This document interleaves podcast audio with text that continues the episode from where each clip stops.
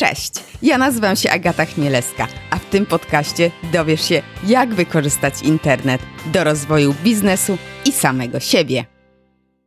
Cześć i czołem. Wczoraj minął rok, odkąd prowadzę podcast. Dziś mamy 6 lutego 2019 roku. Kurczę, to brzmi jak jakiś nie wiem, podcast historyczny. No ale nic. Zastanawiałam się nad tym, czy robić jakieś podsumowanie.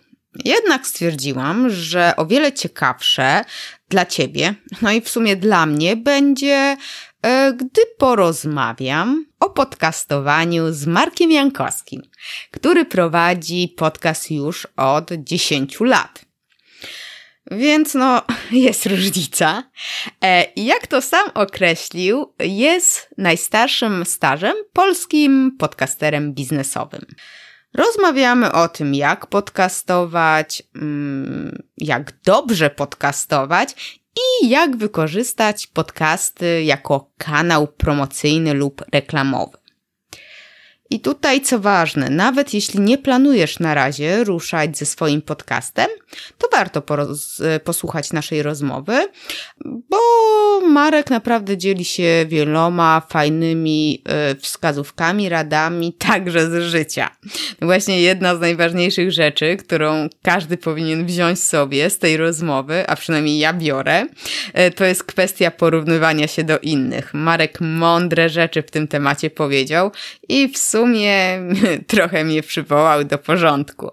Dobra, już nie nadaję. Tylko zapraszam do posłuchania, dlaczego podcast jest jak dobry striptease. Cześć Marku, e, ja już chyba kiedyś Ci mówiłam, że Mała Wielka Firma to pierwszy podcast, e, na jaki kiedykolwiek natrafiłam. Mm, cześć Agato, nie pamiętam tych słów, ale bardzo mi miło je słyszeć. Nawet jeżeli już kiedyś to mówiłaś, to powtarzaj jak najczęściej. Dobrze, kiedyś chyba na Twitterze wspomniałam, ale tak, tak. To jest właśnie pierwszy podcast, z jakim miałam do czynienia i Pewnie wielu moich słuchaczy y, ciebie zna, ale proszę powiedz w kilku słowach o sobie. Co by tu powiedzieć o sobie? No, no, jestem, jestem podcasterem, to mogę na pewno powiedzieć. Nagrywam od 10 lat podcast, który nosi tytuł Mała Wielka Firma. Kiedyś nagrywałem go wspólnie z Pawłem Tkaczykiem. Dzisiaj Paweł pojawia się już trochę rzadziej, ale też na szczęście czasami jest. Natomiast bardzo często pojawiają się e, różni inni goście, którzy dzielą się w tym podcaście swoją wiedzą i doświadczeniem doświadczeniami związanymi z rozwijaniem biznesu. Tak, no właśnie. E, twój podcast jest bardzo znany w Polsce. W sumie już no dziesiąte urodziny w tym roku obchodzi. E, tak. No tak, właśnie. I zaprosiłam cię do rozmowy, by porozmawiać właśnie o podcastowaniu. Niespodzianka, no nie? Super. e, czy ty jesteś najstarszym polskim podcasterem? Znaczy, wiesz, e, podcast czy jest najstarszy, może nie ty jako człowiek. No, y, wydaje mi się, że znaczy na pewno dłużej ode mnie podcastuje Borys Kozielski. Okay. I kiedyś, kiedyś nawet pytałem Borysa, on jeszcze y, wymienił chyba ze dwa nazwiska, które osoby, które zaczynały mniej więcej w tym czasie co on, ale żadna z tych osób nie podcastuje już w tej chwili. Być może robiły sobie dłuższą mm -hmm. przerwę, może wrócą, ale no jestem na pewno najstarszym stażem polskim podcasterem biznesowym, tak można powiedzieć. Okej, okay, okej. Okay. A pewnie o to jesteś często pytany.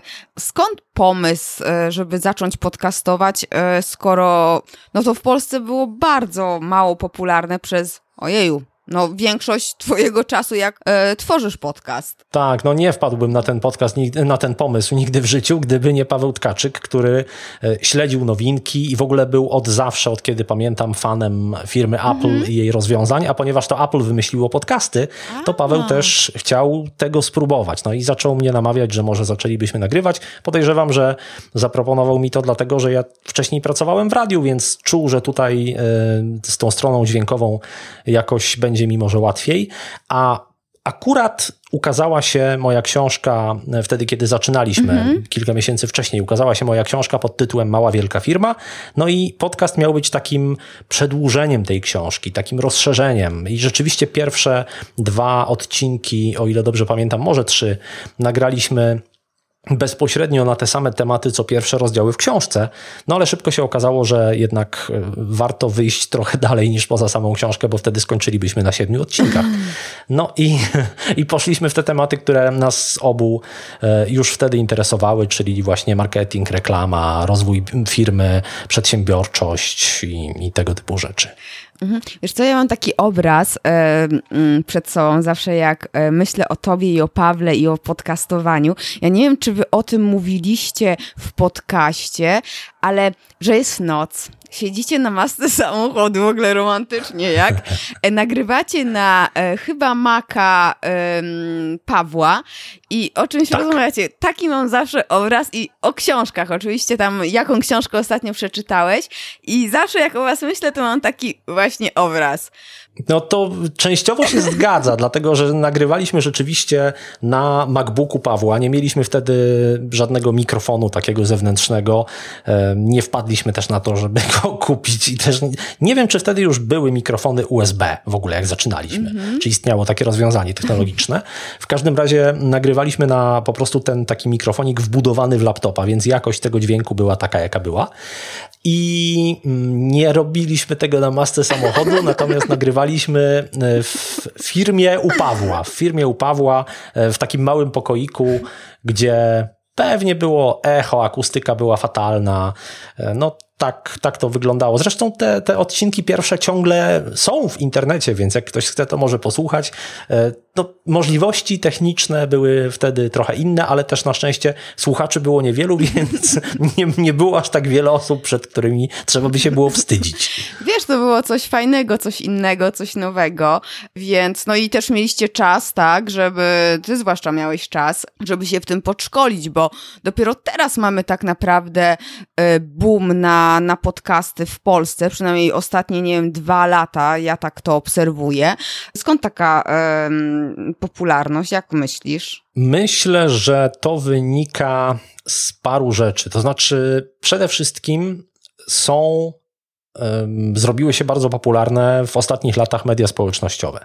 I te media społecznościowe wymagają od konsumentów, od uczestników, użytkowników tych serwisów, tego, żeby mieli wzrok skupiony na ekranie, dlatego że tam trzeba czytać, trzeba oglądać obrazki albo wideo i wszyscy ponieważ bardzo wiele osób jest w tych serwisach społecznościowych, to reklamodawcy, dostawcy treści próbują dotrzeć tymi kanałami do odbiorców. No i ekran telefonu jest niewielki. No tak. Nawet gdybyśmy go scrollowali w nieskończoność, to, to po prostu no, ciągle jest to niewielka powierzchnia, gdzie masa firm, masa ludzi próbuje się wepchnąć. Więc podstawowa sprawa, yy, myślę, która, z której wynika popularność podcastów, to jest to, że ciężko jest dotrzeć do odbiorców przez ekrany, bo konkurencja jest gigantyczna. Natomiast my jako ludzie używamy jeszcze paru innych zmysłów poza wzrokiem. Mamy też na przykład słuch. Mm -hmm. I to jest bardzo fajny zmysł. I ten kanał komunikacji jest y, słabo obsadzony, jak do tej pory, czy był słabo obsadzony, więc pojawiła się taka szansa, żeby w niego wejść. To jest jedna sprawa. Druga sprawa jest taka, że bardzo często wykonujemy czynności, które angażują nasz wzrok, ale możemy sobie w tym czasie czegoś posłuchać. No i każdy, kto kiedykolwiek prowadził samochód słuchając radia, wie o czym mm -hmm. mówię. I chodzi tu nie tylko o prowadzenie samochodu, bo przecież są takie sytuacje jak jazda, e, no w pociągu to można jeszcze jakieś wideo obejrzeć mm -hmm. na, na tym ekranie, ale na przykład jeżeli idziemy sobie do lasu pobiegać, no to ciężko byłoby spędzać ten czas z nosem w ekranie. Albo jeżeli zmywamy naczynia, no to też, czy, czy e, na przykład prasujemy. O, ja, ja w ogóle uwielbiam prasować dzięki temu, że są podcasty, bo, bo spędzam ten czas produktywnie. Więc to, to jest taka, myślę, y, ważna przyczyna. No i też to, że Myślę, wiele osób, przynajmniej w tych kręgach takich biznesowych, których y, ja, ja, się obracam, w kręgach przedsiębiorców, to są ludzie, którzy chcą wycisnąć z życia jak najwięcej.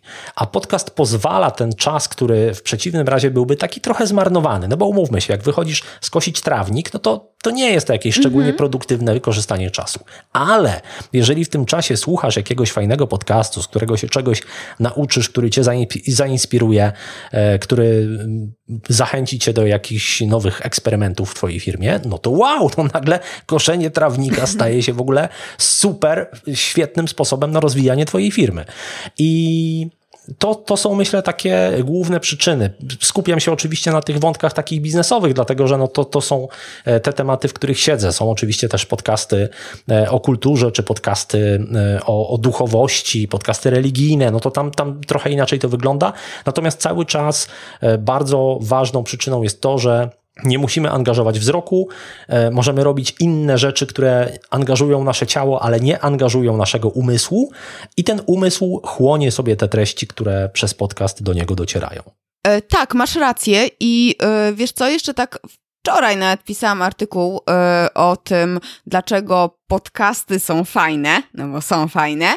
I tak sobie pomyślałam, że to jest też łatwiej zaprosić wiele ciekawych osób do rozmowy, gdzie tylko jest audio, bo nie ma tego dodatkowego stresora, którym jest wideo, tak? Nagrywanie mm, obrazu. Więc tak jak rozmawiam z ludźmi, zapraszam, załóżmy osoby, które ani nie są jakimiś blogerami, youtuberami, podcasterami, no to yy, łatwiej się zgadzają na rozmowę, jak słyszą, ale spokojnie, spokojnie, to nie jest na żywo, tutaj nie ma obrazu, tutaj będzie tylko dźwięk i wszystko będzie e, do przesłuchania przed publikacją, więc to jest myślę, że też taka duża za, zaleta podcastów. Masz rację. Ja zauważyłem, że bardzo wiele osób y, no, gdzieś przełamuje ten lęk, bo im bardziej popularne są media społecznościowe i różnego rodzaju live'y, Instagramy, media obrazkowe, to ludzie gdzieś y, no, przyzwyczajają się do tego swojego obrazu przed kamerą.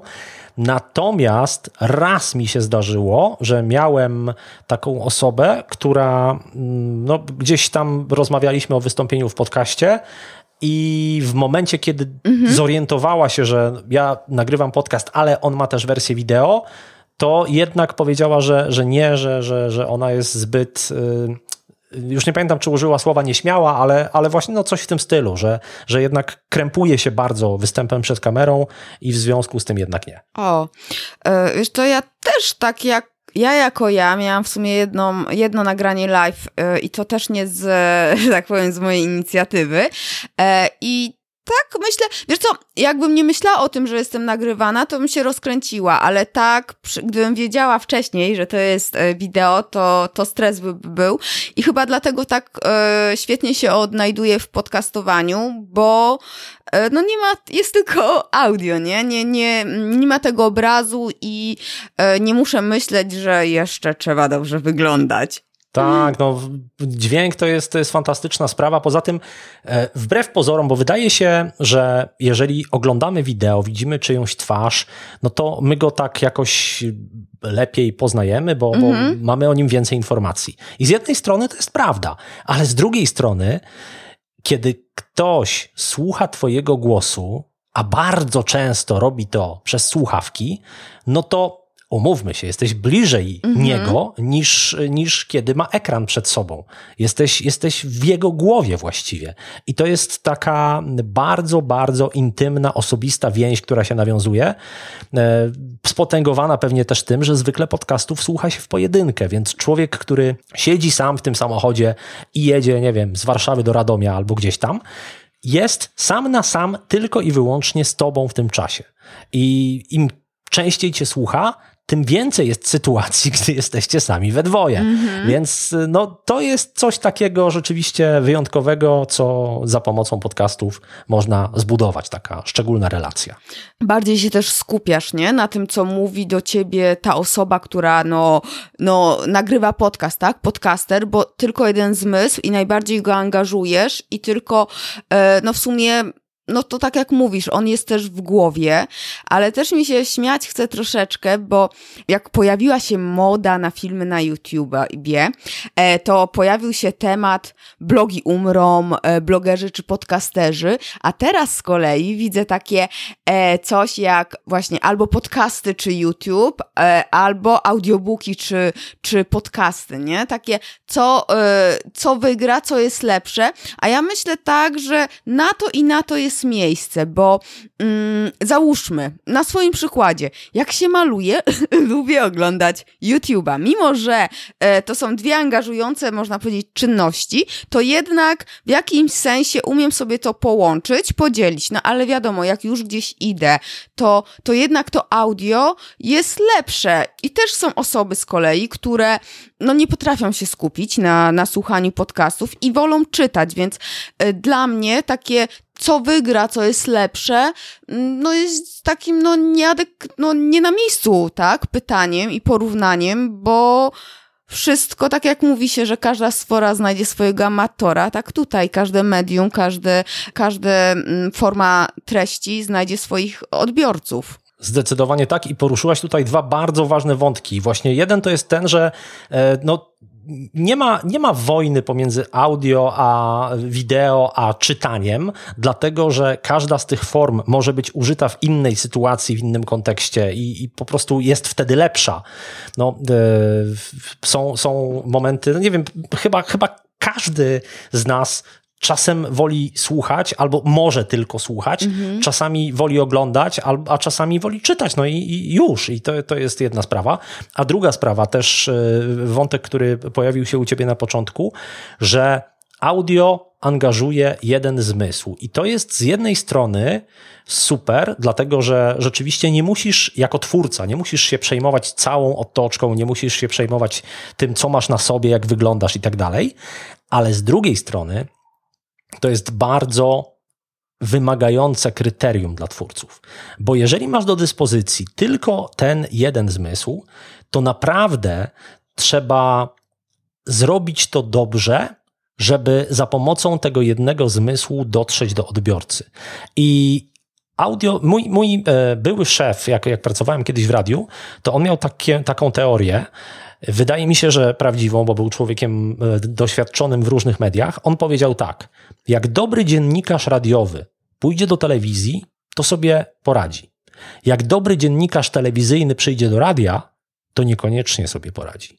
Dlatego, że z tego powodu, że tu masz do dyspozycji tylko dźwięk, to osoba przyzwyczajona do tego, żeby operować obrazem, światłem, e, jakimiś, jakimiś właśnie trikami takimi wizualnymi, mhm. może się okazać, że w radiu wypadnie blado, wypadnie płytko, wypadnie nieciekawie, bo tam nie ma tak wielu możliwości. Ale z drugiej strony, kiedy ten, ten dziennikarz radiowy, który skupia się na rozmówcy i na wydobyciu z niego ciekawej treści, pójdzie do telewizji, no to, to ciekawa treść się zawsze obroni w tak. każdym medium.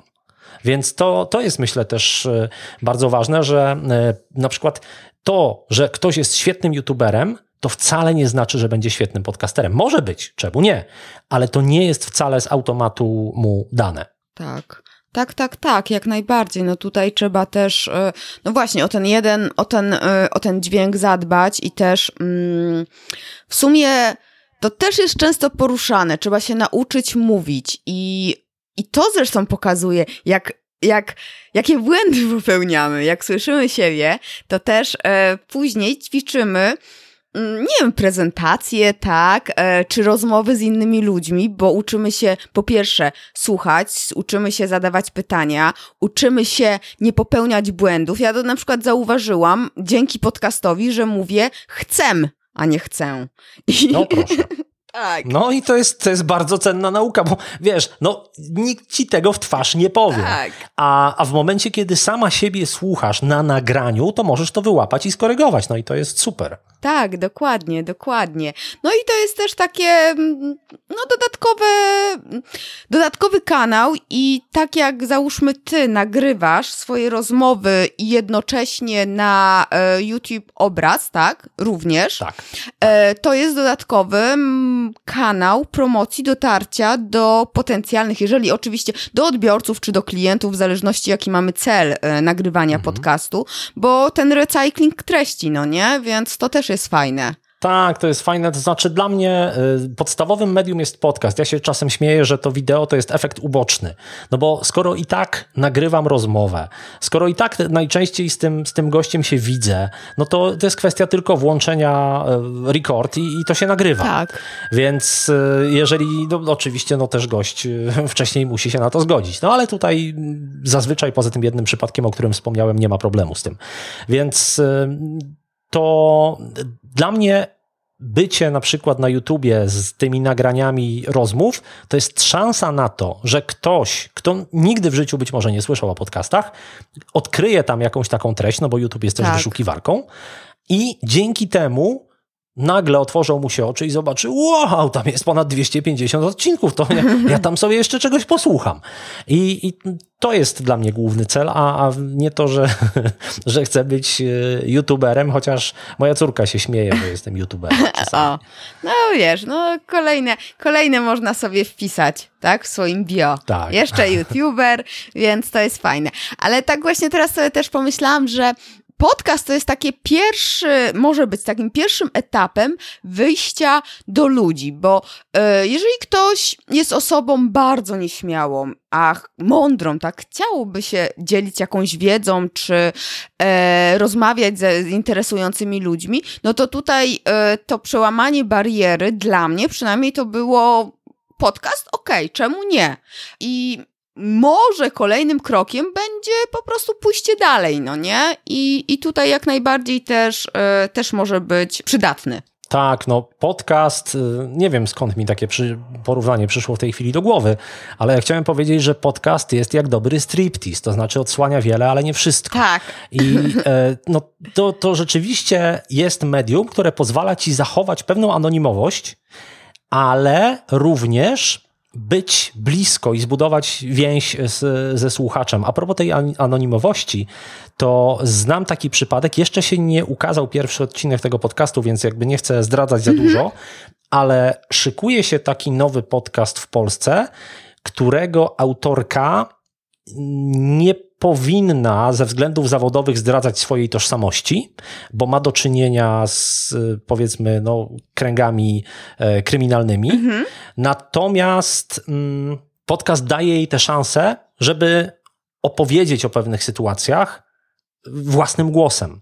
Więc y, no, to jest, to jest jak, jak paczkomaty. Możesz zamówić paczkę z seks shopu, pójdziesz odebrać i nikt nie wie, że, że coś takiego zamówiłaś. E, przepraszam za te skojarzenie. Nie, bardzo, tak- bardzo fajny, bardzo fajny, bardzo mi się podoba. Na pewno sobie je zapamiętam. Jest bardzo prawdziwe.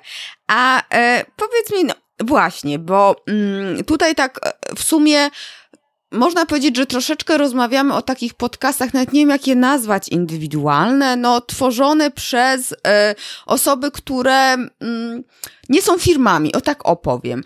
Czy w Polsce, bo widzę, że coraz więcej firm myśli o takim podcaście jako ja, jako firma, jako marka, niekoniecznie e, mówiące kupujcie u mnie, kupujcie u mnie, moje produkty są takie, takie, takie, tylko faktycznie jakiś pomysł jest i, i nawet ja coś tam w głowie z kimś kombinuję, tam gdzieś z tyłu głowy jest, żeby mm, wyjść z tego typu podcastem do ludzi, tak? Dać się poznać jako firma od drugiej strony. Ty, jako że no, jesteś dłużej już w tym środowisku podcasterów, też więcej za granicą, tak? Czy widzisz jakiś tutaj e, potencjał dla, dla podcastów firmowych w Polsce? Są takie możliwości, przy czym trzeba pamiętać, że podcast jest jednak właśnie tym medium osobistym, gdzie mamy kontakt człowieka z człowiekiem i można robić dobre podcasty firmowe, ale trzeba zadbać o to, żeby ten podcast miał swojego gospodarza, który jest konkretną osobą. E, Bo nie da się uniknąć w przypadku podcastu, dobrego podcastu, e, tego, że ten gospodarz przy okazji niejako też buduje swoją markę osobistą. Więc e, ja na pewno, gdybym chciał, za, zakładam, że mam firmę, która zatrudnia, nie wiem, 200 osób, chcę, żeby moja firma miała swój podcast. no to możliwości są takie, że na, na pewno tego podcastu nie będzie robił żaden rzecznik prasowy. Ten podcast mogę robić ja, może robić jakiś mój wspólnik, ktoś, kto jest z tą firmą na lata no i kto jest, może, może być jej twarzą. Dlatego, że każdy, każdy twórca, każdy autor jest inny. I jeżeli ja mam podcastera, takiego w firmie, człowieka od podcastów, i on przychodzi, robi ten podcast, a potem w pewnym momencie z jakichkolwiek powodów się rozstaniemy, no to nie mam żadnej gwarancji, że moi słuchacze zaakceptują nowego prowadzącego. Więc e, Dokładnie. tutaj bardzo ważne jest powiązanie e, osoby podcastera, nawet jeżeli to jest podcast firmowy, ze słuchaczami. To, to, to jest więź między ludźmi. Ludzie nie słuchają podcastu dla brandu, który e, wspiera ten podcast, czy za nim stoi. Ludzie słuchają podcastu dla człowieka, który go tworzy i ludzi, którzy tam się pojawiają. A no, nie, nie, nie, to tak jak wiesz, tak jak ten, nie wiem, no możesz dostawać SMS-y od y, swojego przyjaciela, ale raczej nie chciałabyś dostawać SMS-ów od swojego ekspresu do kawy, no bo niby dlaczego. Więc na, na podobnej zasadzie trudno mówić o podcaście firmowym, który jest taki bezosobowy. Mhm. Ale wiesz co, tutaj poruszyłeś problem, z którym ja też się e, spotkałam, e, knując ten podcast. Kto będzie to nagrywał? Bo czy ja, która jakieś tam już doświadczenie mam w tym nagrywaniu podcastu, ja właśnie wyszłam z tym, e, z tym pytaniem, okej, okay, a co, jeżeli ja już nie będę chciała, tak? co wy zrobicie? Ja nie jestem jakoś tam związana z firmą, jedynie z firmą na lata jest właściciel związany, mhm. prawda? A nie żaden pracownik, e, więc to, to, to faktycznie jest problem i pojawił się taki pomysł, żeby co odcinek kto inny był gospodarzem, ale tutaj na fajną rzecz zwróciłeś uwagę, że faktycznie to jest więź z jedną osobą, nie? Z gospodarzem jest zawsze ta sama osoba i my możemy słuchać podcastu tylko dla tego głosu, załóżmy. Tak, i dla, dla sposobu prowadzenia rozmowy. Kojarzę podcasty Harvard Business Review na przykład, e, gdzie mhm. zawsze, no, da, dawno nie słuchałem, ale wtedy, kiedy słuchałem, to e, zawsze była jedna prowadząca i tam zmieniali się eksperci, z którymi ona rozmawiała, natomiast ona była tą kotwicą, ona była tym punktem e, styku pomiędzy kolejnymi odcinkami. I no, musi być taki element, żeby to miało ręce i nogi. Natomiast wpadło mi do głowy teraz coś takiego, że jeżeli mm, właściciel no, nie, nie czuje w sobie mocy podcastera, a chciałby jednak taki podcast mieć, to można też robić podcasty w sezonach, partiami. I robimy na przykład mm -hmm. sezon, który liczy, nie wiem, 10 odcinków albo 20 odcinków. Dogadujemy się z twórcą na jeden sezon i słuchaczom też komunikujemy, że to jest jeden sezon. I kiedy kończy się sezon, to główny bohater może zostać stracony i może przyjść nowy główny bohater. Ale ważne, żeby nie robić słuchaczowi nadziei, że to jest na zawsze, albo żeby nie zostawiać tego słuchacza nagle, nie, nie, przerzucać go e, od gabinetu do gabinetu, czy od drzwi do drzwi. Ważne, żeby słuchacz też czuł, że druga strona go szanuje, że druga strona mówi mu: OK, to jest zamknięta całość, to jest pewien zestaw odcinków, on się skończy i na koniec powiemy Ci, co będzie w następnym sezonie. Tak, to jest bardzo fajne rozwiązanie i to widzę w podcastach Galupa, tak? Tam są te sezony i tam też jest, e, od kilku jest jeden e, prowadzący, ale wcześniej był w pierwszym zupełnie inna osoba, więc to jest e, przykład tego, co mówisz, że, że marka, tak, jakiś brand i, i są sezony. A czy z polskich podcastów takich biznesowych, znaczy nie biznesowych, bo nasze są, można powiedzieć, biznesowe, ale firmowych, e, prowadzonych przez firmy, oprócz e, Deloitte'a i no Paweł Sala, no to też kojarzy się z Freshmailem. Jakieś podcasty polskie biznesowe, firmowe, o, znasz, żeby tak właśnie się zainteresować, podpatrzeć, jak oni to robią? Hmm, trudno nazwać, znaczy no w sumie jest to firma. Jest e, podcast Teatru Współczesnego w Szczecinie. O! Tak, który nagrywa Kamila Paradowska i to jest w ogóle super przy, przykład, fajny, fajny przypadek, e, bo Kamila zaczęła nagrywać ten podcast pracując w teatrze na etacie, no ale to było poza jej obowiązkami, więc to, to, taka powiedzmy dodatkowa aktywność, którą tam przejawiała. Później odeszła z tego teatru, założyła swoją działalność, ale rozstała się ze swoim pracodawcą na e, bardzo, bardzo przyjaznej stopie i ona dalej robi dla nich ten podcast jako zewnętrzny wykonawca. Więc y, można to robić. Akurat no, tak się zawahałem, czy teatr można nazwać firmą, dlatego że niewiele firm ma tak y, atrakcyjne szanse nagrania ciekawych tak. dźwięków, prawda? Jak, jak próby w teatrze, rozmowy z aktorami, reżyserami, scenografami i, i tam jeszcze nie Bóg wie kim. Więc y, no to jest, to jest przykład, można powiedzieć, podcastu firmowego, e, robionego przez osobę w tej chwili już spoza tej firmy, na zlecenie i, i e, no, efekty są świetne, więc e, można. To jest, to jest kwestia też kreatywności. Myślę, że na pewno dobrym kierunkiem jest poszukiwanie różnych nowych możliwości, bo ja wiem, że, że myślenie jest trudne i nie, nie jest łatwo wpaść na coś, czego nie było, albo gdzieś doszukać się w jakichś podcastach anglojęzycznych, które są dużo e, bardziej różnorodne, jest tam więcej po prostu do poszukiwania. Mhm. Warto posłuchać rzeczy zupełnie z różnych bajek, z innych branż, z innych tematów, po to, żeby wyłapać coś ciekawego z formy, którą tam się ludzie posługują.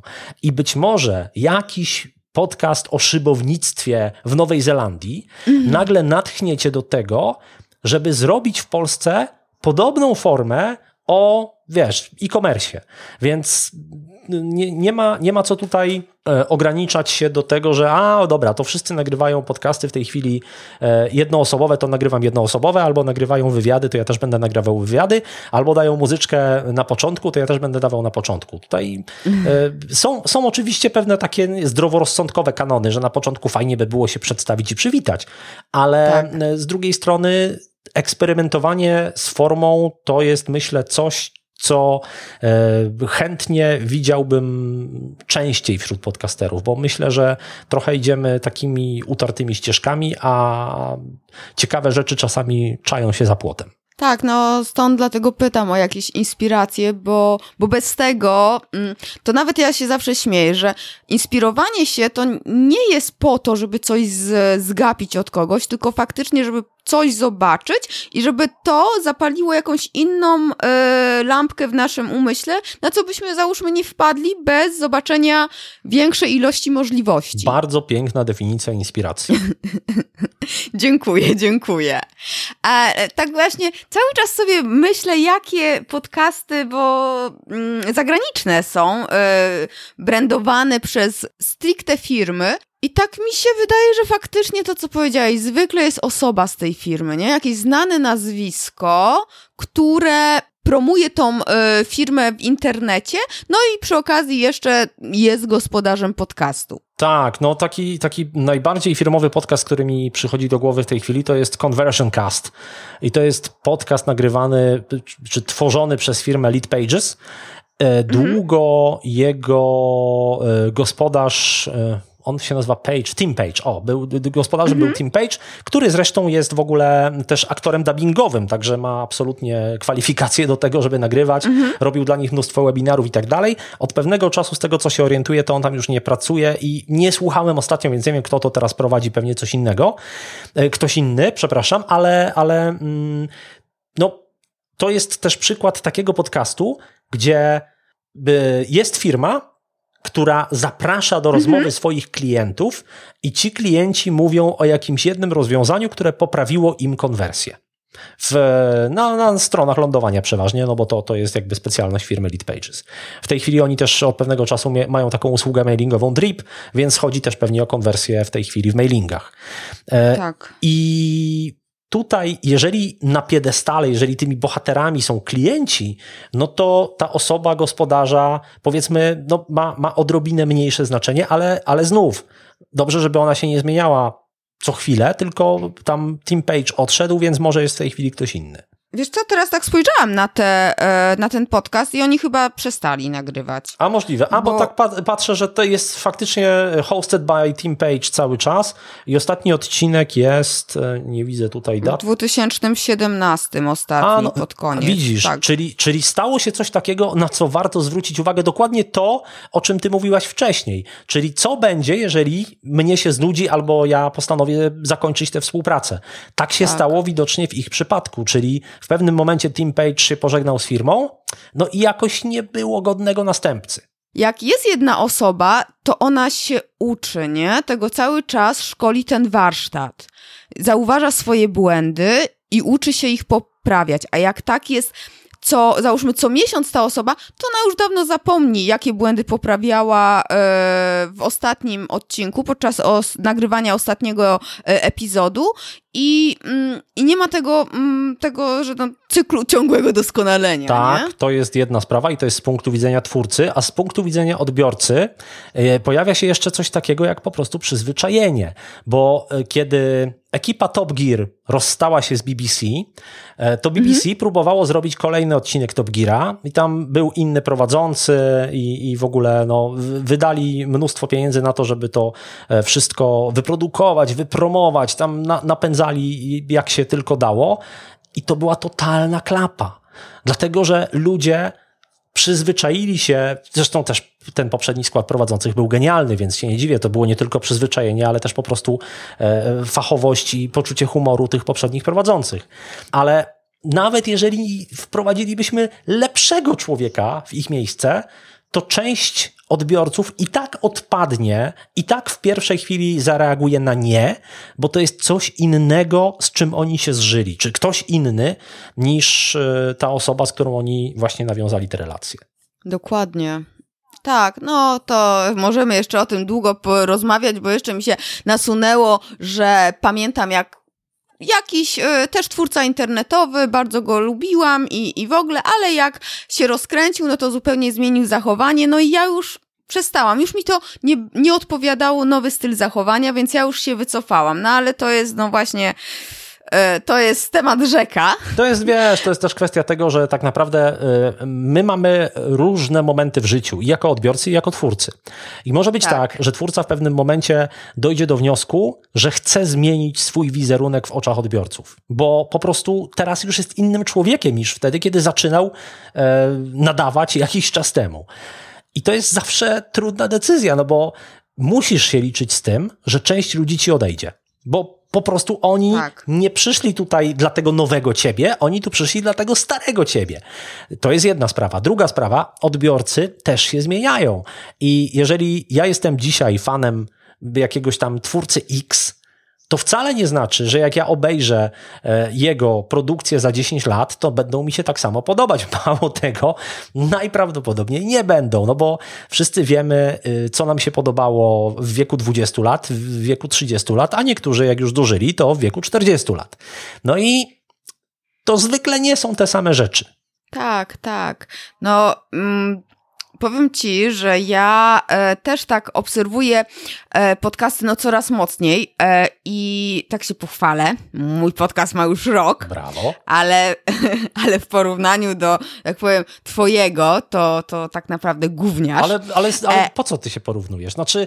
A ja nie, nie, nie. No to, ale, ale nie, nie, no. bo wiesz co, bo jakby w ogóle podstawowa sprawa. Nie ma sensu porównywać się do innych twórców, zwłaszcza jeżeli oni zaczęli tworzyć wcześniej, no bo okej, okay, twój podcast ma rok, mój ma 10. Za dwa lata twój będzie miał 3, mój będzie miał 13. I to jakby to, to, to zawsze ta różnica będzie. Chodzi o to, że jeżeli wiesz, zaczynasz dzisiaj, to Oczywiście nie masz tych iluś tam odcinków, historii, doświadczenia i tak dalej, ale masz inną perspektywę, masz inne doświadczenie, wnosisz coś nowego swojego. Dlatego, jeżeli się porównujemy, to porównujmy się do siebie i porównujmy się do tego, jak wygląda mój pierwszy odcinek, a jak wygląda mój trzydziesty odcinek, a, a nie do tego, że ktoś tam coś zrobił, bo to jakby wiesz, to, to jakby jest kompletnie, to, to nie ma znaczenia dla, dla tego, co ty robisz. Dla, dla ciebie ma znaczenie to, że ty się rozwijasz jako podcaster i to jest genialne. I to, że ty y, przez rok nagrywasz, to jest więcej niż 90% podcasterów, no bo większość się wykrusza od razu na starcie, nagra 2-3 odcinki, góra 7 i, i im się nudzi, wypalają się. Właśnie słyszałam, że 7 to jest taki, taka granica. Jak dojdziesz do e, ósmego odcinka, to znaczy, że będziesz nagrywał i przetrwałeś. Tak, jest taka teoria. To jest jakaś statystyka? No to pewnie to wynika z jakichś tam, tak, ogólne, ogólnych jakby danych na wielkich liczbach.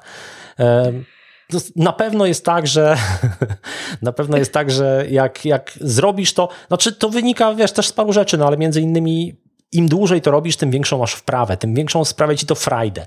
Nie znam człowieka, który odpaliłby mikrofon, usiadł, jeżeli nie miał wcześniej doświadczeń w tak. podobnej dziedzinie. Odpala mikrofon, siada, pach, słowa wypływają z niego jak z automatu. Jest to mądre, składne, da się tego słuchać, nagrane w świetnej jakości. On to wrzuca i później przez kolejnych 10 lat powtarza to tak samo. Zwykle jest tak, że to, co zaczynamy, to jakby ta, jest nawet takie jakieś powiedzenie jakiegoś tam amerykańskiego człowieka, nie pamiętam nazwiska, ale że pierwsza wersja wszystkiego, co robisz, to jest po prostu, jakby to ładnie powiedzieć, odchody.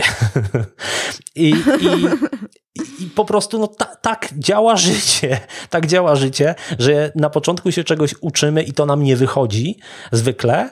I nawet jeżeli nam wychodzi, to kiedy robimy to przez rok, to rok później to po prostu no, powinno być lepsze, bo mamy większą wprawę, większe doświadczenie. Oczywiście. Wiesz, ja zaczynałam z nag nagrywanie w, w garderobie z, na iPhone'a i to było ok, nie? Jak ludzie się mnie pytają, jak zacząć nagrywać, ja mówię, no zacznij na telefon, żeby w ogóle zacząć, tak? Jasne. Ale, ale z drugiej strony ja Wierz mi, że ja na początku spotkałam się, dostawałam dużo takich informacji. Ej, Agata, ale tutaj byś mogła jakość dźwięku poprawić, tutaj kup se taki i taki mikrofon. I ja już od pierwszego odcinka zostałam bombardowana tym, że y, coś mam wiesz, fajny feedback, bardzo fajny, ale jednak to może blokować, nie? Bo to znowu jest to, że, że muszę mieć sprzęt, muszę mieć jakiś mikser, którego nie rozumiem, muszę mieć nie wiadomo co, więc trzeba mieć takie du też duże samozaparcie i, i świadomość tego, że dużo będzie pomocnych rad, które no, na tym etapie akurat nie są yy, no, akuratne, nie? Tak, ale to wiesz, no to, to niestety jest, e, jest, jest pełno wujków dobra rada, którzy sami niczego nie nagrali, ale wiesz, ale zawsze cię tutaj chętnie tak. wesprą dobrym słowem. I prawda jest taka, że ja nie znam osobiście osoby, która słuchałaby podcastów dla e, pięknego, czystego i pełnego dźwięku.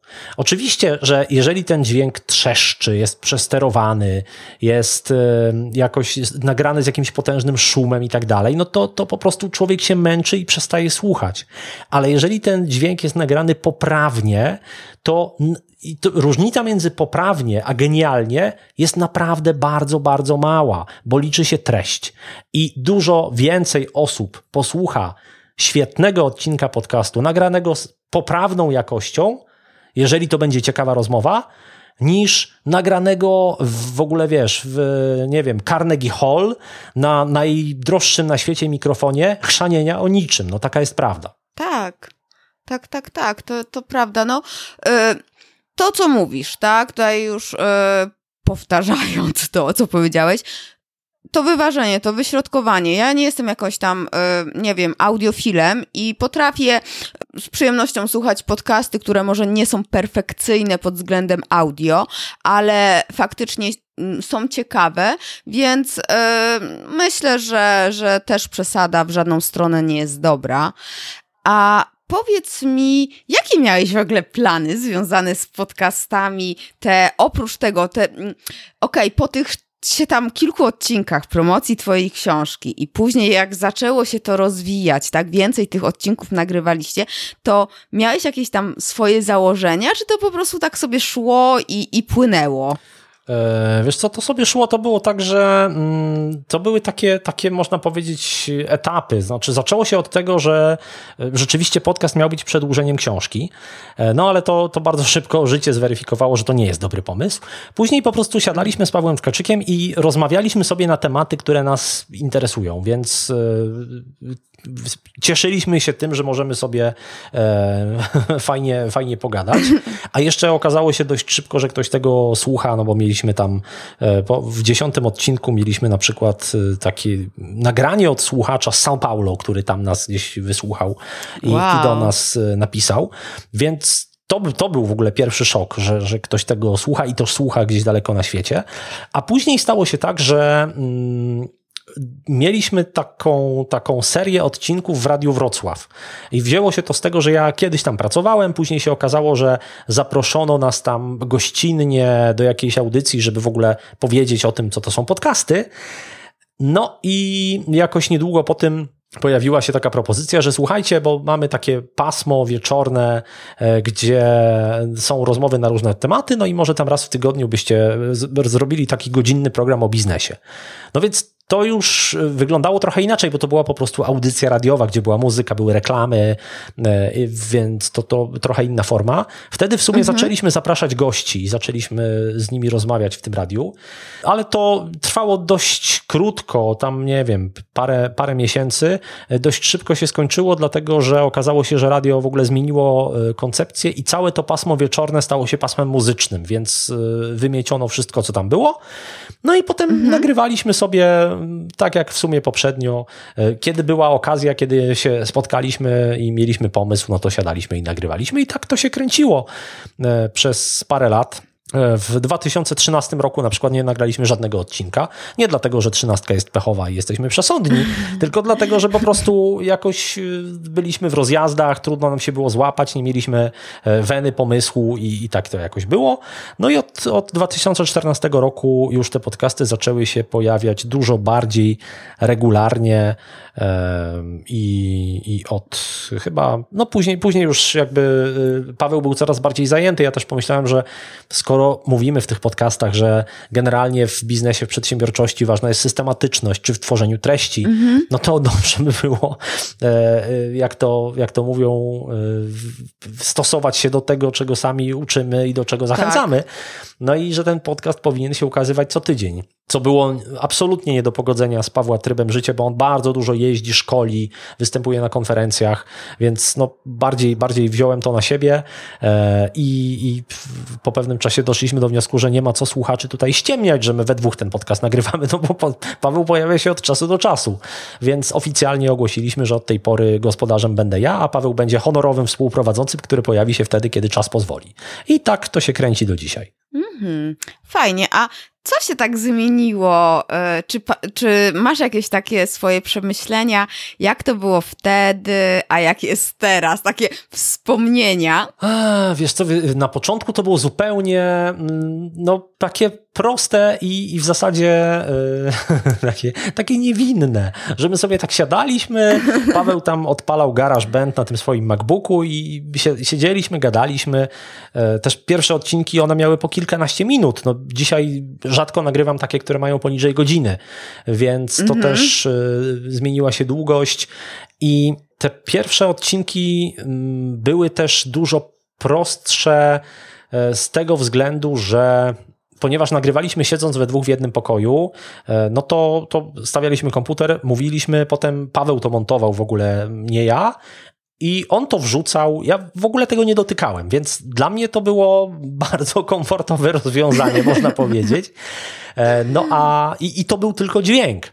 A w tej chwili E, no ten mój podcast jest bardziej rozbudowany, bo poza tym, że jest ta wersja wideo, to są też transkrypcje, jest fanpage, jest strona internetowa dedykowana do podcastu, więc no jest więcej tych rzeczy, o których trzeba pamiętać, które trzeba ogarnąć. Są mailingi, więc no jest przy tym dużo więcej pracy, ale też na szczęście nie, nie wykonuję jej sam, tylko wspieram się dwoma osobami, bo mam człowieka od montażu i mam człowieka, e, chociaż o kobietach zwykle się mówi osoba, nie człowiek, więc osobę, powiedzmy, osobę od montażu i osobę od y, takich spraw techniczno-organizacyjno, mhm. powiedzmy, social mediowych. No tak, bo to od, e, nie, czas leci szybko, ale od roku albo od dwóch co tydzień nagrywasz, prawda? Podjąłeś taką decyzję, pamiętam kiedyś w podcaście mówiłeś. Tak, że... tak. To był właśnie, próbuję teraz e, dojść do tego, kiedy to było i prawdopodobnie było to,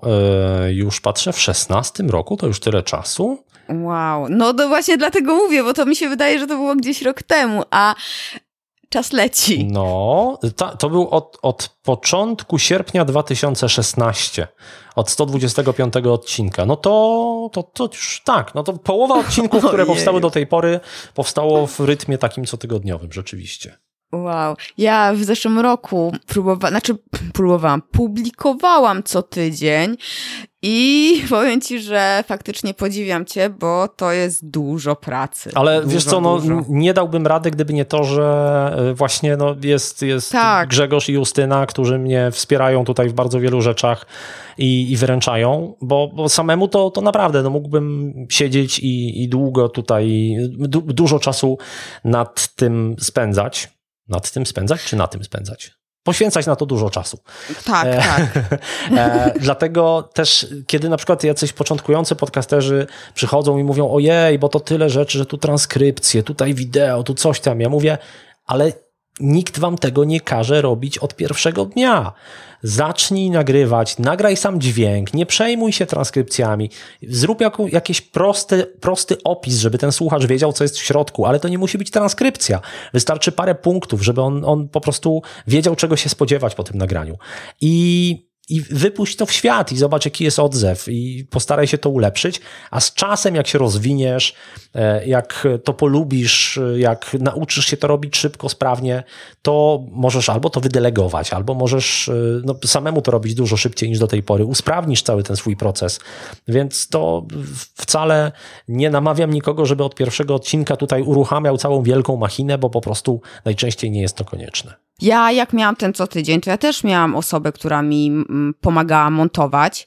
E, No montowała, nie pomagała, po prostu montowała te odcinki, bo też bym nie dała rady i też nie robiłam transkrypcji. W sumie dalej nie robię, ale to też, wiesz, chodzi mi pod tym kątem, bo tak naprawdę trzeba się umówić z kimś, trzeba tą osobę jak, w jakiś sposób poznać, przygotować się do rozmowy, porozmawiać, więc to też jest czas, no nie? To jest czas, ale to też można sobie mm, usprawnić, bo na przykład ja no też bardzo długo, tak jak myślę, każdy by zrobił e, na początku, umawiałem się z gośćmi w ten sposób, że e, pisałem im w mailu, no to kiedy ci pasuje? No i gość odpisywał, hmm, no to może w środę po południu. Ja, no, no nie, w środę po południu to akurat mi nie pasuje, a co powiesz na czwartek rano?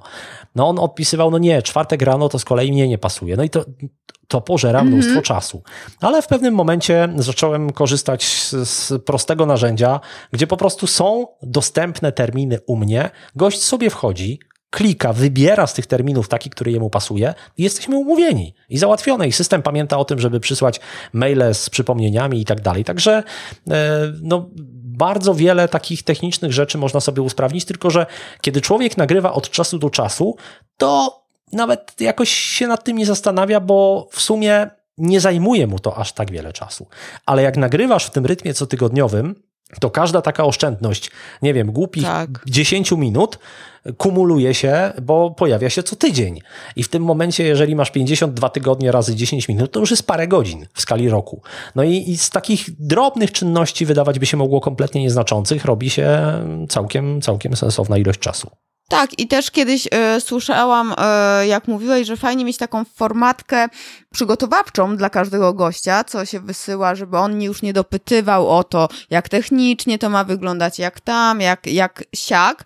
I, I to też może być takim usprawnieniem. Tak, zdecydowanie. No ja mam, mam też taki szablon rzeczywiście, bo to pytania, które zadają sobie goście, są zwykle takie same. Jak się przygotować, co ja tam powinienem mieć, e, czy, czy nie wiem, czy jakie, jakie będą pytania. A to też, to też jest coś, co nauczyłem się robić z czasem, czyli wysyłać gościom pytania. E, I to jest wbrew temu na przykład, e, czego się uczyłem w radiu, bo dziennikarz radiowy nie powinien uprzedzać swojego gościa o pytaniach, bo dziennikarz radiowy ma taki cel, żeby tego gościa często przyłapać na niewiedzy na przykład, albo e, wydobyć z niego jakąś taką emocję, która, która będzie dobrze brzmiała w 10-sekundowym fragmencie, który się pojawi na antenie. No ale ja z moim gościem w podcaście nie rozmawiam przez 10 sekund, nie wybieram jakichś maleńkich soundbite'ów, jak to się mówi, takich, takich maleńkich fragmencików z tego, co on powiedział e, i, i publikuję tylko te fragmenty, tylko ja z nim prowadzę całą rozmowę. I jeżeli ja mu dam te pytania, jeżeli on będzie miał szansę się przygotować, przemyśleć, być może odświeżyć sobie jakieś dane na przykład, albo jakiś, przypomnieć sobie jakiś fajny przykład, który zilustruje daną sytuację, no to jest tylko z korzyścią dla słuchacza i dla mnie, więc y, to, to jest jeden z elementów też, których się nauczyłem, bo były osoby, które o te pytania pytały, chciały je znać wcześniej. Więc y, skoro zobaczyłem, że pojawiają się takie osoby i to jest powiedzmy, nie wiem, statystycznie na przykład co druga, no to czy nie lepiej wysłać te pytania po prostu każdemu z automatu wcześniej, skoro i tak się nad nimi zastanawiam i je przygotowuję.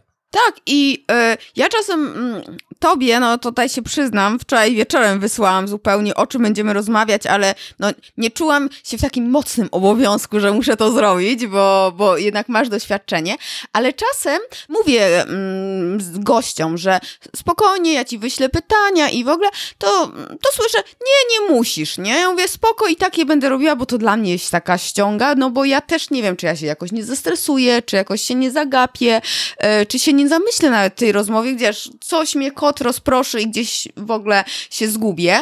I też sobie robię właśnie taką ściągawkę, nie? Takie punkty, o czym będziemy, o czym bym chciała porozmawiać, a też uprzedzam, że tak naprawdę to jest rozmowa, która po prostu popłynie, nie? Zaczniemy od czegoś, a jak to później dalej się potoczy, to też, żeby, mm, to może różnie się potoczyć, po pierwsze, a po drugie, jeżeli się potoczy w jakimś tam mm, innym kierunku, w którym ja bym chciała, no to zawsze można mm, łatwo wrócić, nie? Mając taką ściągawkę. I to jest właśnie super. Też, też zawsze takie zastrzeżenie pod tymi pytaniami zamieszczam, że to jest wstępna lista lista, która będzie modyfikowana w zależności od przebiegu rozmowy.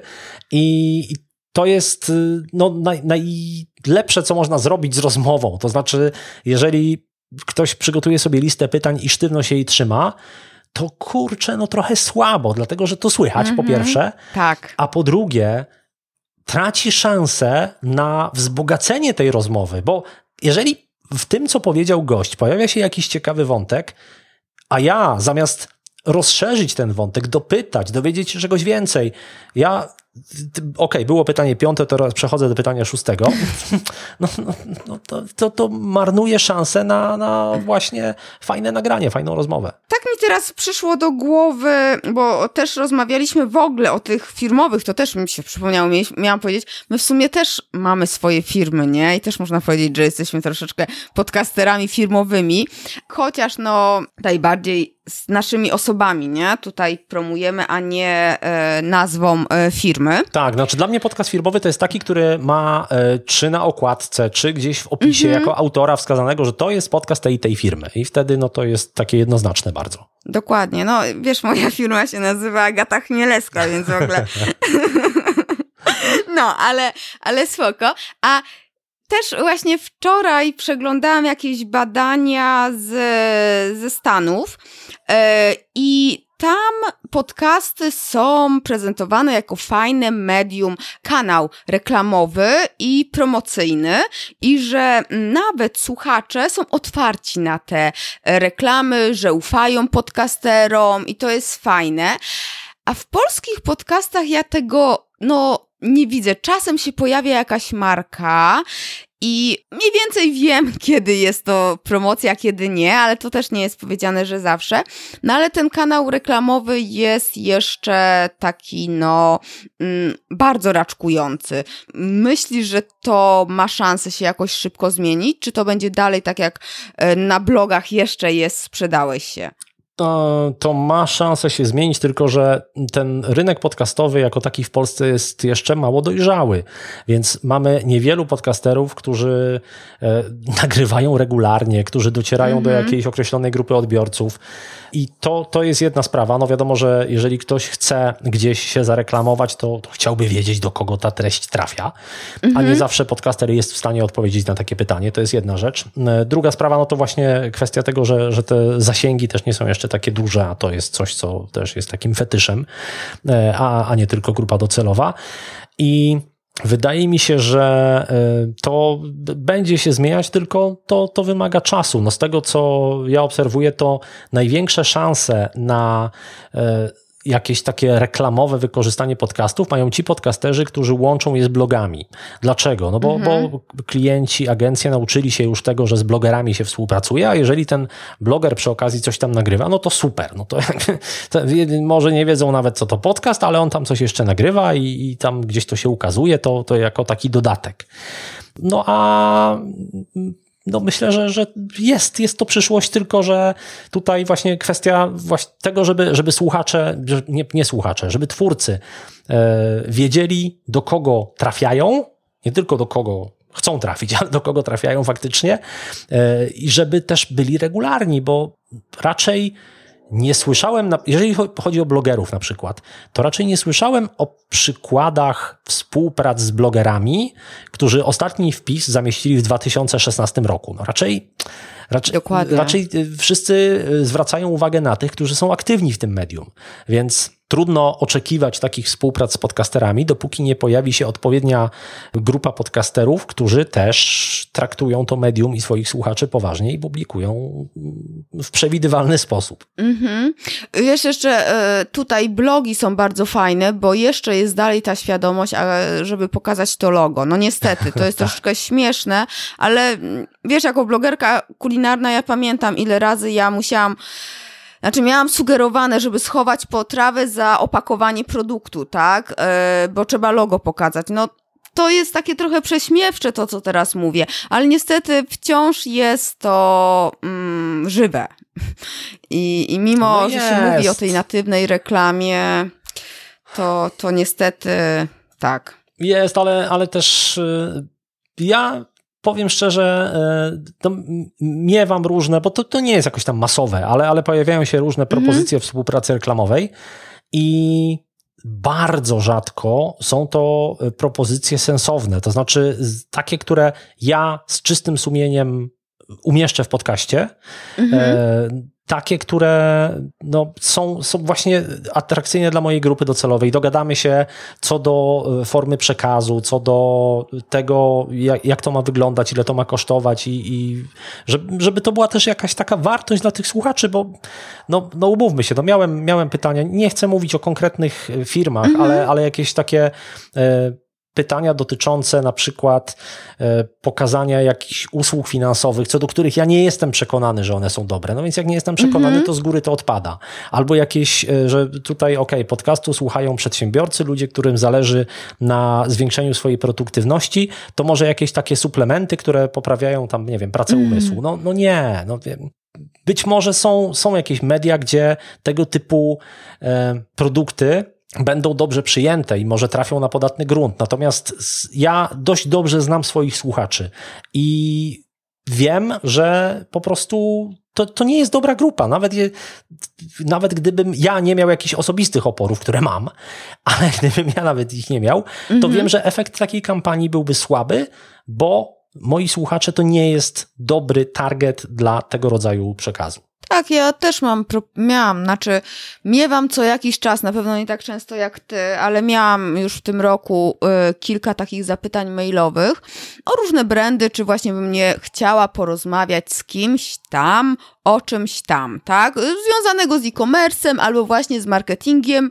e, online, żeby ta reklama się pojawiła w ten sposób, że ja zapraszam dane e, przedstawiciela tej firmy i rozmawiamy sobie o jego marce. Załóżmy mm, e-commerce sprzedający własne, pod własnym brandem ubrania, nie? I tutaj eleganckie, że to też, że w biznesie trzeba się fajnie ubierać i później jeszcze sobie pomyślałam właśnie, że troszeczkę e-commerce'owe pytania można podpytać, no ale faktycznie ja nie widziałam tak naprawdę takiej konkretnej wartości i dla siebie, i dla moich y, słuchaczy, żebym ja rozmawiała z tą firmą. Bo temat fajny jest, nie? Fajny, y, żeby porozmawiać sobie na ten temat, ale to już wtedy z brandem, do którego w jakiś sposób czuję jakiś sentyment, y, znam ten sklep, sama z niego korzystam, to wtedy jak najbardziej ja nie mam problemu, żeby gość się zapromował i, i, i też po prostu skorzystał na tej rozmowie. Tak, no ja też y, bardzo się cieszę, kiedy słyszę, że goście mojego podcastu później mają jakiś przypływ zainteresowania i, i tam, nie wiem, zgłaszają się do nich nowi klienci mm -hmm. i tak dalej, ale to, to jest bardzo miły efekt uboczny. Natomiast dla tak. mnie, dla mnie y, celem jest to, żeby po prostu dostarczyć fajną, ciekawą, wartościową rozmowę i, i, wiedzę praktyczną, którą moi słuchacze mogą sobie w swoich firmach zastosować. Więc nie interesują mnie z podcastowego punktu widzenia rozmowy o tym, żeby tutaj opowiadać o tym, że o, tutaj taką piękną firmę sobie ze szwagrem pobudowaliśmy i teraz o niej opowiemy. Tak, tak, tak. Wiesz, i tutaj też poruszając taki temat trochę kontrowersyjny pieniędzy, e, ja też nie, nie ukrywam, że ja po prostu rzucam jakąś kwotą, być może zaporową, ale ona mi daje takie poczucie, że okej, okay, ja za to będę mogła, załóżmy, kupić e, lepszy sprzęt, załóżmy drugi mikrofon, żeby móc nagrywać e, na żywo spotkania, więc pod tym kątem i to też jest taka bariera, że ej, ale my ci dajemy fajny content, my z tobą porozmawiamy. No, no nie, no. No nie, oczywiście, że nie. Zwłaszcza, że to jest tak, że jeżeli człowiek robi coś, bo to lubi, to jest to jego hobby. Natomiast jak zaczyna tak. brać za to pieniądze, to zaczyna się to robić jego praca. I może mhm. przestać to lubić. Więc e, jeżeli ryzykujemy to, że możemy przestać to lubić, to niech to przynajmniej będą sensowne pieniądze. I, I, też nie zawsze jest warto podejmować takie ryzyko. E, zdecydowanie e, z mojego punktu widzenia, jeżeli, jeżeli no, widzę wartościowy temat, chętnie go pokażę i jakby ja nie biorę od swoich gości pieniędzy mm -hmm. za to, że się pojawiają w podcaście. No nie, natomiast, też nie. natomiast w drugą stronę, jeżeli ktoś mówi i pyta, ile e, tutaj reprezentujemy firmę taką i taką, ile kosztowałoby wystąpienie prezesa tutaj u, u pana w podcaście? Ja mówię, nie prowadzę takich rozmów. Zresztą mam to napisane na stronie od razu, że mhm. nie ma takiej możliwości. Znaczy, to, to nie jest miejsce, za które można sobie zapłacić i sobie tam przyjść i opowiedzieć, mhm. co się chce. Albo nawet jeżeli ja im przygotuję pytania, e, to, to nie ma to znaczenia. Znaczy, to nie jest forma promo, promocyjno-reklamowa. Jeżeli, i to jest jeden, jedyny wyjątek, jeżeli jest tak, że ktoś się do mnie zgłasza i nie wiem, czy była w ogóle taka rozmowa w historii, ale mówię, mówię teoretycznie. Jeżeli ktoś się zgłasza i mówi, mhm. my byśmy, nie wiem, jesteśmy zainteresowani współpracą, czy możemy przy jakimś tam coś, coś razem podziałać. I to jest temat, który ja i tak miałem gdzieś tam na swojej liście, który mnie interesuje, no to wtedy teoretycznie możemy pomyśleć. Tylko to jest znowu trudna sytuacja, bo mnie nie interesuje zwykle to samo co firmę. Znaczy, jeżeli firma jest mądra, i rozumie, co to jest content marketing, to wtedy się dogadamy. Dlatego, że firma wie, że opłaca jej się na przykład edukować rynek i nauczyć ludzi pewnych rzeczy, wyjaśnić im i pomóc im zrobić wiele rzeczy samemu. Natomiast jest duża część ludzi, którzy nawet jak im dasz całą wiedzę, to oni tego nie zrobią, tylko będą chcieli, żeby zrobił to ktoś za nich i wtedy przyjdą do takiej firmy na przykład. No ale to, to no tak. w tej chwili już trochę e, teoretyzuję generalnie. E, podstawowe założenie jest takie, że podcast to, znaczy w żadnym momencie mój słuchacz nie y, powinien mieć, mam nadzieję, że nie ma wątpliwości, że ktoś pojawił się w podcaście dlatego, że za to zapłacił, bo, bo nie ma takich sytuacji. Mhm. A to w takim razie, jakie widzisz możliwości promowania się, tak, reklamy marek w podcastach. Jeżeli, e, no bo na blogach, no to wiadomo, można e, przetestować produkt, w, na YouTubie też wiemy, a w podcastach e, widzisz, jako ty, tak? Ja się pytam o twoją opinię. Widzisz miejsce na to? E, znaczy, są takie, jest kilka form, które są stosowane no, głównie w podcastach amerykańskich, bo tam wiadomo, rynek y, bardziej, mhm. bardziej dojrzały. Jedna forma, taka najbardziej, y, znaczy, nie, może nie będę mówił najbardziej, ale, ale jedna z form to jest, y, to są spoty po prostu reklamowe, gdzie firmy mhm. wstawiają gotowy, nagrany spot, jak w radiu. No i to jest, no ta, takie sobie, no jednym się to może podobać, drugim nie. Ja tam nie -hmm. jestem mhm. fanem takiego rozwiązania. E, drugi sposób jest taki, że firma jest sponsorem podcastu. I to y, słyszałem naprawdę genialne sposoby zastosowania tego, i to jest taka forma, która mnie jest osobiście najbliższa, czyli firma mówi: OK, ten podcast dociera do grupy y, mojej docelowej. Ja bym chciał być bliżej tej grupy. Ja bym chciał, żeby oni o mnie usłyszeli. Więc firma zamieszcza swój komunikat sponsorski i to jest po prostu kawałek tekstu mówiony przez prowadzącego podcast, w którym sponsor, prowadzący mówi, że sponsorem tego odcinka jest taka i taka firma, która robi to i to. I bardzo często jest to powiązane, nie zawsze, ale, ale często i to myślę jest bardzo dobry pomysł, jest to powiązane z jakąś ofertą dla słuchaczy. E, I ja mam, w tej chwili mam coś takiego na przykład, że są dziesiąte urodziny małej wielkiej firmy, sponsorem jest mhm. Audioteka i w ramach naszej współpracy Audioteka między innymi oferuje słuchaczom mojego podcastu darmowy miesiąc w aplikacji Lekton, gdzie tam można mieć dostęp do treści, które normalnie są płatne, można słuchać mhm. wszystkiego mhm. przez miesiąc za darmo. Więc jest to wartość dodana dla słuchaczy z samego faktu, że taki sponsor się pojawił. E, no a oprócz tego też e, Audioteka dorzuciła się finansowo do e, eventu, który organizuje, dzięki czemu ja byłem w stanie zrobić tańsze bilety na ten event. Więc to jest genialne rozwiązanie, uważam. I to, to jest ta forma, która mi bardzo osobiście odpowiada, czyli właśnie sponsoring. Można też szukać jakichś takich rozwiązań typu właśnie rozmowy sponsorowane. Tylko, że tu, tu jest znowu, no to jest strasznie ciężko wyważyć proporcje i, i wiesz, no między, między tym, żeby to była merytorycznie wartościowa, ciekawa rozmowa, a tym, żeby zaspokoić interes takiego sponsora, więc to, to różnie bywa. Jest jeszcze jedna fajna forma, e, czyli afiliacja. I to też jest często mhm. stosowane, e, czyli podcaster poleca dane rozwiązanie w swoim podcaście. Bardzo często jest to rozwiązanie, z którego sam osobiście korzysta, e, podaje swój link afiliacyjny i słuchacze, którzy z tego linku skorzystają, e, kupują dany produkt w normalnej cenie. On nie jest tam droższy, czasami jest nawet e, tańszy, jeżeli się uda, mm. a prowadzący podcaster dostaje z tego tytułu prowizję od firmy za przeprowadzenie klienta. I to jest też bardzo fair forma, uważam. Mało tego, ta forma jest już, czy świadomość tej formy jest już na tyle duża w Polsce, że ja czasami dostaję takie pytania i to jest mega, mega miłe, że ktoś na przykład pisze do mnie na Messengerze i mówi: Słuchaj, czy ty masz jakiś swój link afiliacyjny na takie i takie narzędzie, bo ja chcę je kupić i gdybyś miał, to ja chętnie bym kupił przez twój link. No to, to, to, to jest o. tak miłe, e, że, że no, naprawdę y, i to, to, jest taka też bardzo fajna forma odwdzięczenia się twórcom. Jeżeli to taki Oczywiście. też drobny apel do wszystkich, którzy y, korzystają z treści generowanej przez różnych twórców.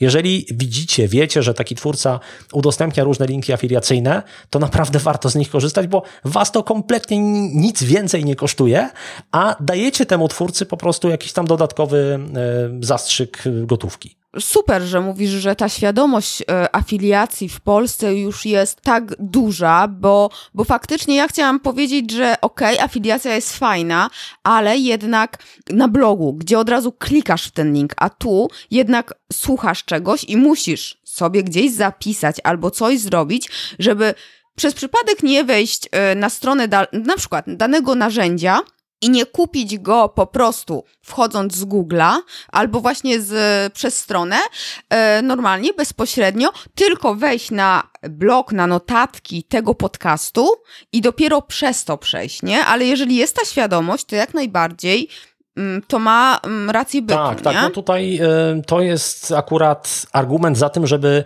oprócz podcastu, który jest tam w różnych odtwarzaczach, mieć też stronę internetową dla tego podcastu, gdzie każdy odcinek mm -hmm. ma swoją podstronę, tam są notatki, linki, no i są między innymi też te linki afiliacyjne, jeżeli one występują.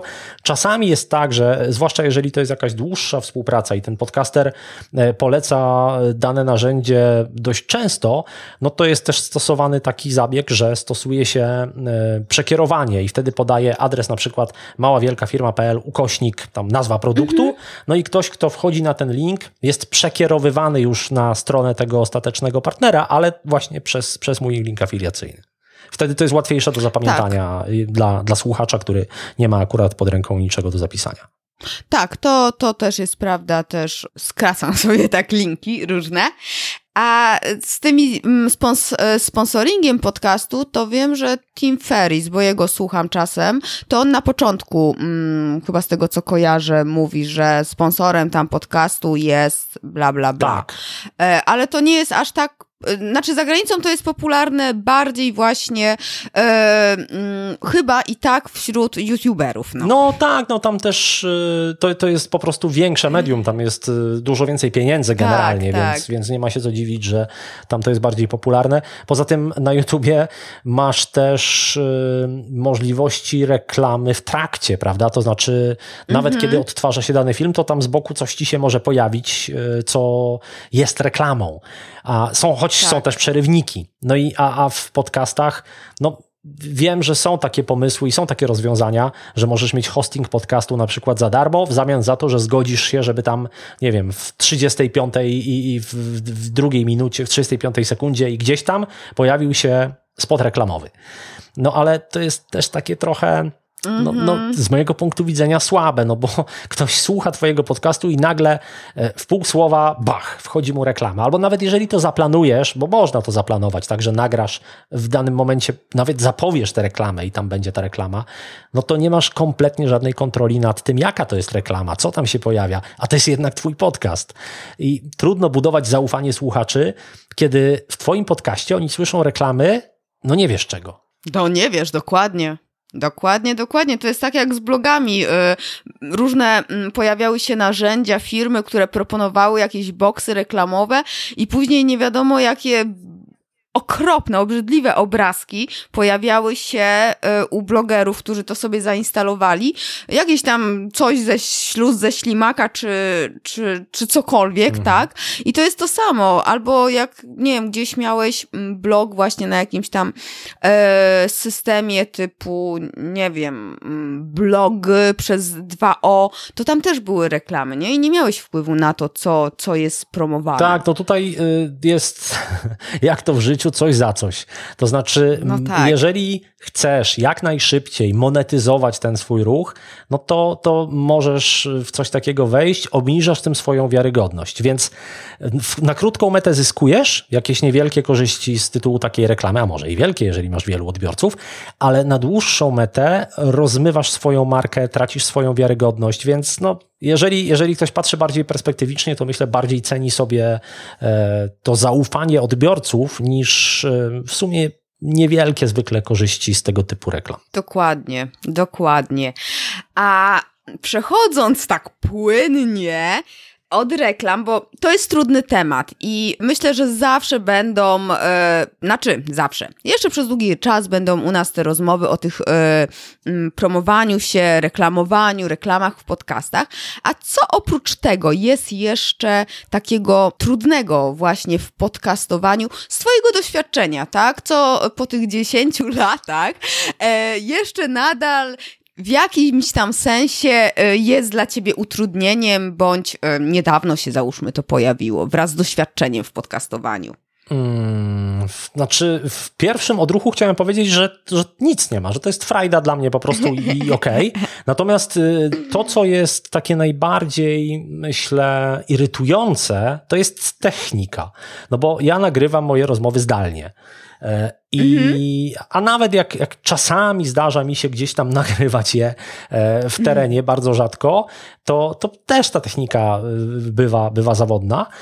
Więc no, wiesz, umawiasz się z kimś na rozmowę, masz na to przeznaczony jakiś czas, ta druga osoba też ma przeznaczony jakiś czas i okazuje się, że coś tam gdzieś po drodze nie gra, gdzieś jakieś ustawienia, to nie działa i wiesz, i czas leci, ty wiesz, że powinnaś skończyć o danej porze, ta osoba się też stresuje, no bo, bo chciałaby, żeby to wypadło jak najlepiej, tak samo jak ty i, i wiesz, no to, to jest takie e, najbardziej irytujące. Natomiast e, cała reszta, to tutaj nie, nie widzę jakichś takich trudności. Na, na pewno mnie wkurza, jeżeli ktoś próbuje się tak bardzo nachalnie e, promować. I to mm -hmm. czasami, jeżeli, jeżeli mam cień podejrzenia, że taka sytuacja może nastąpić, to e, staram się uprzedzić gościa, że to nie jest dobry pomysł e, i być może powinienem wpisać to do tego takiego maila, maila mojego standardowego, bo ludzie nie lubią takiej nachalnej autopromocji. I też y, żebyśmy się dobrze zrozumieli. Ja nie mam nic przeciwko temu, że ktoś jest świadomy własnej wartości i daje to do zrozumienia mówiąc. W nas, wiesz, wie na czym się zna mhm. i nie da sobie dmuchać w kaszę. Dla mnie to jest okej. Okay. E, jeżeli ktoś ma taką, wiesz, duże poczucie e, właśnie własnej mhm. wartości, pewność siebie.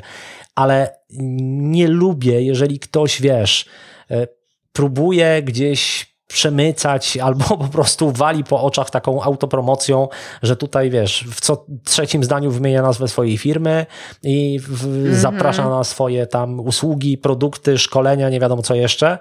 E, no bo to jest po prostu słabe. I ja zawsze, kiedy, kiedy mam, mam taką, takie natchnienie, żeby uprzedzić gościa, żeby tego nie robił, to mówię, że to jest, to, to działa odwrotnie niż on by chciał. To mm -hmm. znaczy, słuchacz który czuje, że ktoś próbuje mu coś wcisnąć, wyłącza się.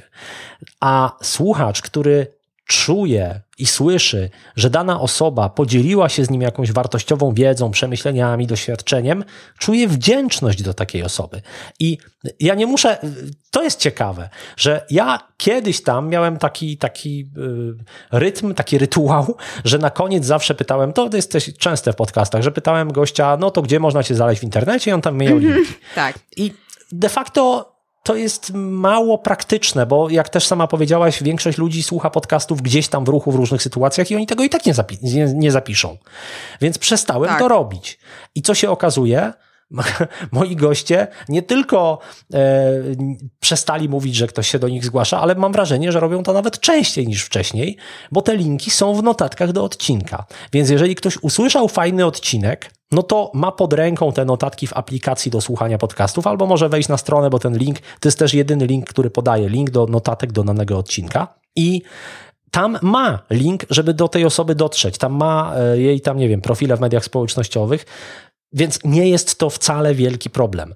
Ale wtedy taki odbiorca, taki słuchacz ma zupełnie inne nastawienie. On się nie czuje przytłoczony komunikatami reklamowymi, które musi tutaj wypierać, tak. tylko on sam przychodzi do tej osoby po więcej, po więcej dobra.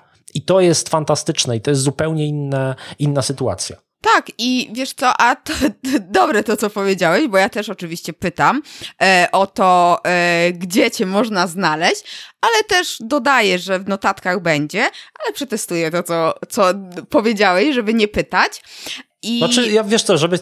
Ja nie myślę, że pytanie jest złe, tylko po prostu myślę, że szkoda czasu na nie, dlatego że, że naprawdę tak, wiesz, no, no, ludzie, no co, no zatrzymasz samochód, zjedziesz na parking, żeby sobie zapisać, nie wiem, adres Facebooka danego gościa. No nie, no po prostu wiesz, że, że go wygooglasz, no czy znajdziesz na Facebooku bez problemu, więc tutaj nawet jeżeli znasz samo nazwisko, to, to ogarniesz. Dokładnie, Google jest, zresztą Jasne. też można wy, wyszukać. Ale ja ci powiem, że ja, jeżeli ktoś, bo do mnie się zgłaszają różne osoby, że chciałyby mm, porozmawiać w podcaście, mają fajny temat, że to może by zainteresowało. Jeżeli faktycznie ja uważam, że jest ok, to mówię, ale słuchaj, nie ma tutaj miejsca na zbytną nią promocję, tak? Nie będziemy ukrywać, z jakiej jesteś firmy, co robisz, czym się zajmujesz, ale no bardzo cię proszę, żeby nie było tego. I myślę, że gdybym ja wyczuła w rozmowie dwa razy, bo jak raz widzę, że ktoś nachalnie coś tak, znaczy, wiesz, ma to wydźwięk taki, że no ja mam taki fajny kurs i go na niego można się zapisać. Raz przymknę oko. Jeżeli mhm. się uda, to to wytnę. Ale jakby drugi raz, to bym po prostu zatrzymała rozmowę i poprosiła, żeby no, no wiesz, no tak. proszę, to jest, e, jesteśmy u mnie, nie? I, I fajnie, się rozmawia, ale jednak e, przystopujmy tą autopromocję. Tak, tak, no na szczęście też mam wrażenie, że, że coraz więcej jest takich osób, które po prostu mają świadomość tego, jak to działa. I, i z takimi osobami się fantastycznie rozmawia, bo e, tutaj najlepszą formą sprzedaży, e, jeżeli, jeżeli no, tego słowa już tutaj używamy, najlepszą formą sprzedaży jest po prostu dostarczenie wartości słuchaczowi. Jak on mhm. dostanie tę wartość w tej rozmowie, to sam przyjdzie po więcej. A to jest oczywiste, to jak najbardziej. I tylko trzeba to po prostu właśnie fajnie, w mądry sposób dać się poznać, powiedzieć, że coś się załóżmy ma do pobrania na stronie. I jeżeli, no słuchacz, tak, zobaczy, że faktycznie to jest fajne, to będzie miał jeszcze większą motywację, żeby się odezwać, podpytać, zainteresować się daną rzeczą. I to jest, um, myślę, że najlepsza droga. A jeszcze chciałam powiedzieć odnośnie tego, że mówisz, że podcastowanie jest fajne. Dokładnie tak. Gdyby nie ta technika, to, to faktycznie, e, bo ja jestem jeszcze daleko pod e, względem te technicznym, mam mikrofon i jest fajnie, e, nic więcej, ale tak, to jest, no, to jest niesamowite. Ja nie sądziłam, że mi podcastowanie da tyle radości. I tylko dlatego ja robiłam co tydzień podcast bo to po prostu jest super. A musiałam, muszę robić co dwa tygodnie, no bo czasowo, no, no zawalałam za dużo rzeczy przez, przez podcast. Ale wiesz, dwa, co dwa tygodnie to też jest y, całkiem dobre tempo, więc tutaj nie masz, nie masz powodów do, do kompleksów absolutnie.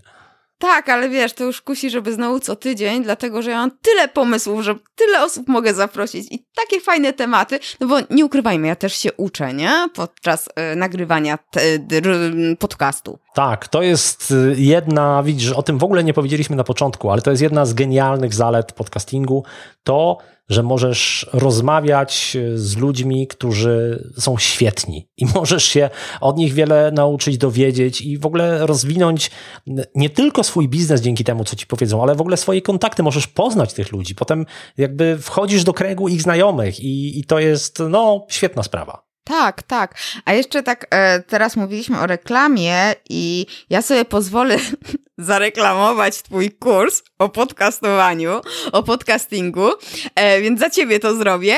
E, powiedz mi, e, bo, bo to jest, jak rozumiem, ten kurs jest dla osób początkujących, czy, czy jak to wygląda pod tym kątem? Bo chcę też Cię podpytać pod kątem wskazówek jakichś takich dla początkujących, e, mhm. ale też przy okazji właśnie o kurs, bo sama jestem nim zainteresowana, więc no. Już mówię. To, tak przy tak, okazji. Okej, okay. E, możesz to spokojnie potem wyciąć. Nie, to... ja nie chcę nie... tego wycinać. Myślę, że to jest duża wartość dla. Tego też nie wytnę, e, że to jest e, duża wartość dla słuchaczy, bo mało jest tak doświadczonych osób. Pierwsza rzecz. Druga rzecz to jest taka, że tobie też będzie oszczędność czasu, tak? Odpowiadanie na takie tego typu pytania. A trzecia rzecz, nie każdy zapyta, więc fajnie. A poza tym ja jestem ciekawa. A. No to już mówię, to znaczy kurs generalnie jest tak zrobiony, że osoba, która nigdy wcześniej nie miała do czynienia z podcastowaniem, może poznać cały ten proces od A do Z. To nie jest kurs montowania dźwięku czy obróbki, chociaż też tam te elementy są. Natomiast e, w kursie pokazuje cały proces od tego, jak wymyślić, stworzyć, nagrać, zmontować, opublikować swój pierwszy odcinek, no i później kolejny, no bo mm -hmm. ten mhm. proces się powtarza z każdym odcinkiem. Przy czym są takie rzeczy, które się robi tylko raz. E, jak, jak tam, nie wiem, wymyślenie tytułu na przykład. I e, więc, więc jest tam cały proces, czyli osoba początkująca zupełnie może to zrobić, ale e, mam też takich uczestników kursu, którzy nagrali już wcześniej nawet kilkadziesiąt odcinków i z tego kursu skorzystali, dlatego że wyjęli z niego takie rzeczy, które są mhm. im potrzebne. Wiesz, jak to jest. Jak człowiek wchodzi już w jakąś dziedzinę, to y, umie tak. to zrobić sam, ale uczy się, czy czyta książki, czy szuka informacji na ten temat po to, żeby to robić lepiej. No i tam są też takie elementy, dlatego że są elementy związane na przykład y, z pracą z głosem i jak to robić, żeby słuchacze cię lubili, kiedy do nich mówisz. Są elementy związane z, to mówię, mówię w tym momencie o takich mhm. właśnie już bardziej zaawansowanych podcasterach. E, na przykład sporo ludziom pomagają rady dotyczące przygotowania konspektu odcinka, jak to zrobić, żeby ta treść była podana w strawnej formie, i żeby była zrozumiała dla słuchaczy, którzy no, nie mają przed sobą żadnej grafiki, żadnej mapy myśli, tylko po prostu idą za Twoim tak. głosem. Przydają się też tym osobom, które już zaczęły nagrywać, wskazówki dotyczące edycji mm. nagrań, dlatego że e, też, też miałem takie sygnały, że ojej, ojej, to ja teraz widzę, ile o ile szybciej mógłbym montować te moje podcasty i ile ja tam robiłem rzeczy bez sensu, a w sumie można ich było nie robić. Więc, więc tego typu elementy e, myślę, że, że no, przydadzą się każdemu, a generalnie takim, takim, myślę, wyróżnikiem też tego kursu jest to, że to jest naprawdę, tak jak już powiedziałem -hmm. wcześniej, cały proces. Od startu pomysłu na cały podcast, na kolejne odcinki, po tam publikacje i, i promocję e, mhm. tego podcastu. E, wiesz co, też tak pytam, bo wiem, że ludzie szukają wiedzy. Ja też szukałam. Ja załóżmy kupiłam kurs na Udemy. Dużo nie zapłaciłam za niego, bo to było kilkadziesiąt złotych, tak? Ale mhm. no nie dowiedziałam się z niego nic czego nie wiedziałam już z podcastu, załóżmy Michała Szafrańskiego, który mówił coś tam, właśnie e, z, z Marcinem Chincem rozmawiał o tym, jak e, tworzą podcast jego. I, i się zawiodłam i też dlatego wypytuję, bo myślę, że trochę osób, które chciałoby zacząć podcastować, też będzie słuchało tej rozmowy i, i też ja się tak interesuję, jak już wspomniałam wcześniej. A kiedy rusza kolejna sprzedaż? Nie mam jeszcze daty, pewnie ruszałaby w marcu, ale ponieważ no, akurat na marzec zaplanowałem urodziny małej, wielkiej firmy, to e, trochę e, mi się tutaj te plany rozjechały, bo też Mhm. wiesz, no nie chcę ludzi przytłaczać ciągle jakimiś tutaj komunikatami sprze sprzedażowymi, więc e, będzie to przypuszczam kwiecień albo maj 2019. Jeszcze, jeszcze no nie, nie mam konkretnej daty, ale jeden z tych dwóch miesięcy prawie Okej, na ja będę śledziła. W ogóle gratuluję Ci sukcesu imprezy urodzinowej, bo sama polowałam na drugą turę sprzedaży biletów. Y, Udało mi się. Po sześciu minutach się sprzedały, z tego co pamiętam. Po 61 sekundach. Aha, okej, okej. I to, te, znaczy to było tak, że e, już po paru sekundach e, system wyświetlał, że brak miejsc, dlatego że no, system działa ten re, Tak. rezerwacyjny tak, że jak ktoś wchodzi, zaczyna, to na 15 minut jakby ten, to miejsce na niego jest, dla niego jest blokowane, ale sama, sama rejestracja jest w systemie rejestrowana w momencie, kiedy on tam, nie wiem, kliknie, rejestruje się czy coś takiego. Więc e, te, te mówię o tych logach systemowych, to trwało 61 Tak, tak. sekund. Natomiast no, dostęp de facto kilka sekund i powiem ci, bo sobie to sprawdziłem, że e, ty byłaś tutaj najszybsza z całego towarzystwa, bo byłaś pierwszą osobą zarejestrowaną w tej, w tej drugiej puli, także e, no, gratuluję re refleksu. Wiesz, ja siedziałam e, dwie minuty wcześniej, usiadłam, bo mówię, a to mogą być przesunięcia czasowe jakieś i odświeżałam. No serwery różnie, tak. tak, Tak, i odświeżałam sobie stronę i wiesz, jak było, to wiesz, to był jakiś system, którego tam nie znałam, to nie była Evenea, więc ja po prostu szłam po, na ślepo, nie akceptowałam wszystko, dobra, jakoś to będzie, nie? Nie było tam żadnych strasznych rzeczy, natomiast y, a propos systemu, to przy okazji też y, Aha. rzeczywiście sprawdził się świetnie. System się nazywa Confeo i to jest polski system też y, do, do rezerwacji miejsc.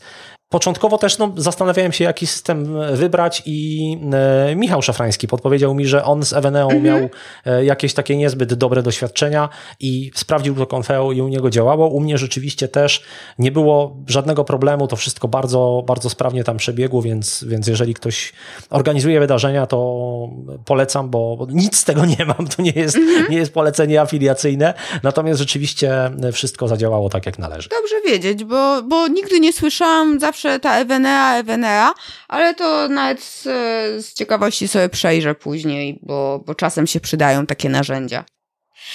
Jeju, gadamy już prawie dwie godziny. Bardzo fajnie, jeszcze bym najchętniej Ciebie podpytała o, o dużo rzeczy, ale też nie chcę Cię zatrzymywać. Mm, bardzo Ci dziękuję za, za multum wiedzy. Ja naprawdę mam multum notatek. Z- Często tak podcasterzy mówią, ale ja naprawdę. Yy, Dałeś mi do myślenia właśnie z tymi podcastami firmowymi, jak to rozwiązać, żeby był jeden gospodarz, ale to też był gospodarz stały, więc te sezony są dobrym pomysłem. Bardzo, bardzo Ci dziękuję. Gdzie Cię znaleźć, no to na pewno podlinkuję w notatkach. Super. E, A może Ty jeszcze na koniec chciałbyś coś, czymś się podzielić, coś powiedzieć? Może być z urodzinami związane, może coś jeszcze dla przyszłych podcasterów?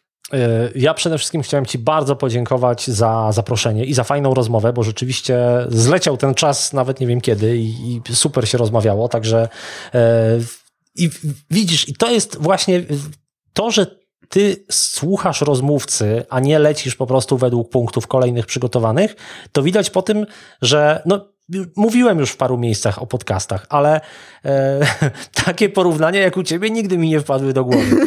Myślę, że to, to, jest, to jest wynik e, takiej właśnie e, prawdziwej rozmowy, a nie odpytywania z listy. Więc za to Ci bardzo dziękuję.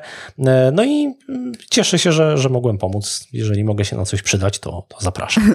Dzięki, to trzymaj się i, i do zobaczenia na urodzinach. Dzięki wielkie. Cieszę się, że się zobaczymy. To już, już 2 marca, niedługo. Dokładnie, hej, pa! Hej, hej, pa.